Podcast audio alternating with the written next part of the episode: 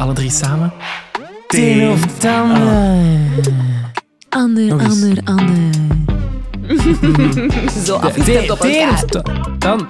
Teen of Tander. Teen of Tander. Welkom bij Teen of Tander, een podcast van Technopolis. Michiel, wil jij de slinger eens aangeven alsjeblieft? Ja hoor. Ah, kijk eens. Onze kerstboom helemaal klaar. Ah, wauw. Huh? Wat? Wat staat daar nu? Ragna! Een doos vol pingwings! Maar allee, Michiel. De kerstman die leeft op de Noordpool, hè? daar zitten geen pinguïns. Dat gaat daar niet bij passen.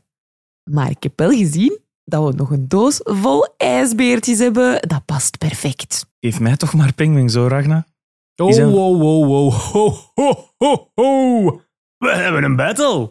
Welkom bij Teen of Tander, de podcast van Technopolis, waarbij Ragna en Michiel elke keer hun gelijk willen halen met de hulp van de wetenschap. Deze week een battle tussen de polen. Noordpool versus Zuidpool. Ijskoud ijsbeergebied versus pittige pinguïnplek. Welke pool laat jou in de kou staan en voor welke smelt jij als sneeuw voor de zon? Welke pool laat jouw hartje sneller slaan? Ik ben er klaar voor. Ah, kom maar op, jij gekke man. Ronde 1. Het neusje van de kapitein Iglozalm. Overtuig ons waarom jouw onderwerp de absolute top is. Wel, dat is heel eenvoudig. Hè. Het Zuidpoolgebied ken je misschien ook als het continent Antarctica, helemaal onderaan de aarde. En daar, beste Ragna, leven pingwings. Ja, maar die leven wel niet alleen op de Zuidpool, hè. Nee, dat is waar. Maar van de 18 pinguïnsoorten leven er wel vijf op Antarctica. En bij die vijf soorten zit namelijk de indrukwekkende keizerpinguïn. Die legt eieren en broedt die zelfs uit tijdens de ijskoude winter daar. En dan is het daar regelmatig kouder dan min 30 graden Celsius. Oei, maar hebben die dan niet koud? Nee, die zijn daar helemaal aan aangepast. Hè. Ze hebben namelijk een dik verenkleed en een dikke blubberlaag. En ze kruipen trouwens ook nog lekkerkens bijeen in grote groepen. Soms wel met meer dan 100 vogels. En zo houden ze de warmte goed vast. Wetenschappers ontdekten zelfs dat de temperatuur in zo'n groep kan oplopen tot wel 38 graden Celsius. Dat is zo warm als in Spanje. Maar Michiel, als je dan de pinguïn aan de buitenkant bent, dan is het toch wel heel fris, hè? Dat is waar, maar gelukkig hebben ze wel een doorschuifsysteem, hè, Ragna, zodat de buitenste pinguïns ook kunnen doorschuiven naar de binnenkant. Ja, gelukkig. En eh, zit daar nog iets anders dan pinguïns? Gelukkig wel. Eh, er zitten ook nog orka's, zeeluipaarden en er is zelfs een mug zonder vleugels. Maar eh, daarnaast leven er ook planten, schimmels en er zijn ook mensen op Antarctica. Al zijn dat wel allemaal wetenschappers die hier onderzoek doen. Dus geen echte vaste bevolking, laat staan dorpen of steden. En ook België heeft er een onderzoeksstation. Echt? Maar dat wist ik niet. de Prinses Elisabeth Basis. En over België gesproken, wist je trouwens dat wij Belgen als eerste een wetenschappelijke expeditie hebben gedaan naar de Zuidpool? Ja, de man die België een plaats heeft gegeven in de geschiedenis van Antarctica is Adrien de Gerlache. Met zijn driemaster, de Belgica, vertrekt hij op 16 augustus 1897, dat is al even geleden, hè, vanuit de Antwerpse haven naar het zuiden. Na allerlei zware stormen komen ze dan uiteindelijk aan in Antarctica. Maar ze komen vast te zitten. Ja, in het ijs. En ze moeten als eerste mensen ooit overwinteren in het Zuidpoolgebied. Oh nee. Stel u voor, je kan niet veel zien, want in de winter is het de hele tijd donker, het is er ijskoud en... En, eh, wat moet je daar dan eten? Ja, een pizza bestellen of sushi bestellen, dat gaat helemaal niet op de Zuidpool. Dus ze moesten overleven met wat ze daar vonden: rauwe zeehond en pinguïnvlees. Maar gelukkig meer dan een jaar later konden ze zich eindelijk bevrijden uit het ijs en reizen ze met een schat aan wetenschappelijke informatie terug naar België. Wauw, dat is wel interessant. Ah, de Noordpool. Of zeg ik beter, het Noordpoolgebied of Arctica. Ja, dat is het gebied rond de Noordpool, het bovenste topje van de aarde. En dat is eigenlijk een hele grote berg van drijvend ijs in de zee. En als je wil, Michiel, kan je er zelfs met een duikboot onderdoor varen. Dat deed een Amerikaanse onderzeeër al in 1958. Naar verluid schreef de commandant van die duikboot in zijn logboek persoon ingescheept op Noordpool. Kerstman. Nu, rondom de Noordpool vind je dan stukken land die bedekt zijn met sneeuw en ijs. Denk maar aan het noorden van Finland, Canada of Groenland. Oei, Groenland is dan toch niet zo groen.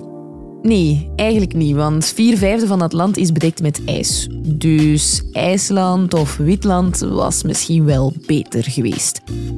Swat, zoals je al weet, Michiel, is het bekendste dier dat in die regio leeft de ijsbeer. Maar er leven nog andere dieren zoals narwals. Dat zijn walvissen met één meterslange slagtand die uit hun bek recht naar voren steekt. Het zijn eigenlijk de eenhoorns van de zee. Maar verder vindt hier ook wel poolvossen, walrussen en rendieren. Maar geen enkele pinguïn te zien. Nee, geen pinguïns. Uh, maar naast dieren leven er ook wel mensen in het Noordpoolgebied. Ongeveer 4 miljoen zelfs. Misschien ken je de inheemse volken wel, zoals de Inuit en de Samen. Ze zijn zelfs goed aangepast aan al die barre omstandigheden. Zo verplaatsen ze zich met kajaks, hondensleeën of sneeuwscooters. Ze vissen, jagen, eten het vlees op en gebruiken dan de pelzen voor kleren zoals anoraks. Dat zijn zo van die hele warme jassen die hen beschermen tegen de kou. Ja, dat is wel cool eigenlijk. Ja, Zo'n dingen vind je natuurlijk niet terug op de Zuidpool. Ronde 2. Het poepje van de zalm. Overtuig ons met één argument waarom je tegenstander zijn onderwerp een absolute flop is. dat is niet moeilijk, hè? Wie wilt er nu naar de Zuidpool? Het is daar veel kouder dan op de Noordpool. De gemiddelde temperatuur in de winter is er zo'n min 60 graden Celsius. Op de Noordpool is het maar min 40 graden Celsius hoor. Nu, de koudste temperatuur ooit op aarde werd ook op de Zuidpool gemeten. In augustus 2010 zakte de temperatuur tot min 93,2 graden Celsius. Dan ga ik toch liever bij de kerstman een warme chocomelk drinken. Ja, maar gelukkig dat het er zo koud is. Hè? Zo zorgt hij er samen met de Noordpool voor dat de opwarming van de aarde een pak minder snel gaat. Zij werken een beetje als de frigobox van onze aarde. Antarctica mag dan wel kouder zijn, het is tenminste een echt continent. Een landmassa met ijs op, omringd door de zee. Dat kan je over de Noordpool helaas niet zeggen. Die bestaat meer uit drijvend zeeijs, omringd door land. En van dat zeeijs blijft in de zomer door de opwarming van de aarde helaas minder en minder over. Oei, ja, dat is wel niet goed voor de dieren dat daar leven, hè? Klopt, en eigenlijk voor de hele wereld. Want door dat smeltend ijs zal de aarde nog sneller opwarmen. IJs weerkaatst namelijk goed zonnestralen. Als dat smelt, worden er dus minder zonnestralen weerkaatst en warmt de zon het oceaanwater op. Daardoor smelt er dus nog meer ijs, warmt het water weer op, smelt er nog meer ijs enzovoort en zo verder. Dat is niet zo goed dus. Ronde 3. Even iets anders. Argumenten slingeren, daar zijn deze twee goed in. Maar kunnen ze ook op een andere manier hun gelijk halen? Deze aflevering in even iets anders? De filmtrailer. Eén vraag op iedereens hart. Oh, naar waar gaan we dit jaar op vakantie? Voor Michiel was het elk jaar hetzelfde liedje. Zonnekloppen! Maar alles stond op het punt te veranderen wanneer hij de Noordpool tegenkwam. Oh, wauw. Ze hebben hier ijsberen. Oh, kijk, en poolvossen. En rendieren en poolhazen. Oh, my.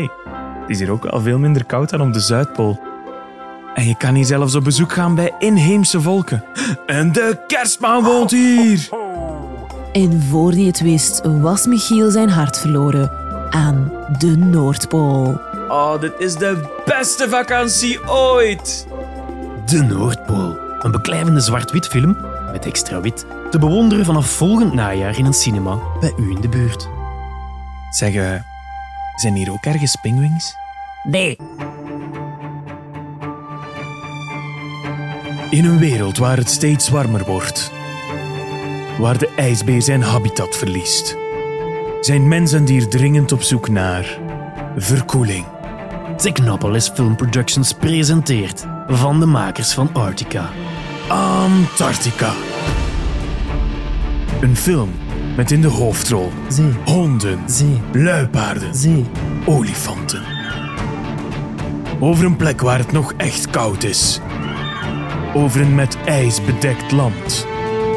Ja, maar hier is er toch ook ijs aan het smelten. Dat is waar, maar het blijft toch de meest spectaculaire, adembenemendste plek op aarde. Antarctica. Koeler dan zijn tegenpool. Ronde 4. We begeven ons op glad ijs in deze laatste ronde met de laatste argumenten. Het bekgevecht. Er is nog nooit oorlog geweest op de Zuidpool. En het lijkt erop dat het ook niet snel zal gebeuren. Er zijn namelijk heel wat landen die afspraken hebben gemaakt dat je alleen maar vredige dingen kan doen op de Zuidpool. Je mag er dus geen legerbasis bouwen, militaire oefeningen doen of wapens uittesten. Allee, mocht het er niet zo koud zijn, zou het er dus best veilig zijn. Ja, op de sneeuwstormen na. Ja, Michiel, zelfs al is het er zo veilig, het blijft er toch saai. Daar heeft bijvoorbeeld nooit een mammoet geleefd. Wist je dat er ooit wolharige neushoorns en mammoeten geleefd hebben op de Noordpool? Die konden daar overleven omdat zo tot een 10.000 jaar geleden het gebied rond de Noordpool bezaaid was met een soort eiwitrijke plantjes, ruigtekruid. Oeh, dat is wel cool. Maar eh, geen nood, Antarctica is niet zo saai als jij denkt. Ja, want op Antarctica leefde ooit een mega-pingwing. Argentijnse wetenschappers hebben botten gevonden van een pingwing die er 37 miljoen jaar geleden leefde en wel 2 meter groot was. Dat is bijna zo groot als een deur. Ja, ja, heel spectaculair. Maar op de Noordpool woont iemand die wel kleiner is dan een deur en ook veel gezelliger dan een reuzenpingwing. Het is namelijk een van de bekendste mensen ter wereld. De kerstman. Ah, die man is zelfs zo bekend hè, dat hij een eigen postcode heeft in Canada. H0H 0H0. En aangezien een 0 op een O lijkt, schrijf je eigenlijk Ho, ho, ho. Canada. Zeg maar, woont de kerstman niet in Finland? Voilà, beste luisteraars, het zit er weer op.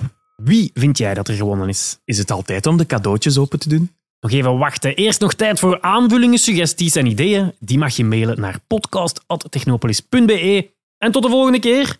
Zeg, uh, alwetende stem, nu we elkaar toch al een beetje beter kennen, hè? Wat vind je eigenlijk? Oh, ik? Oh, ik ben zo blij dat je het vraagt. Uh, ja, ik ben ook wel echt een hele grote fan van Polen. Ik ben uh, vorige zomer nog naar Warschau geweest.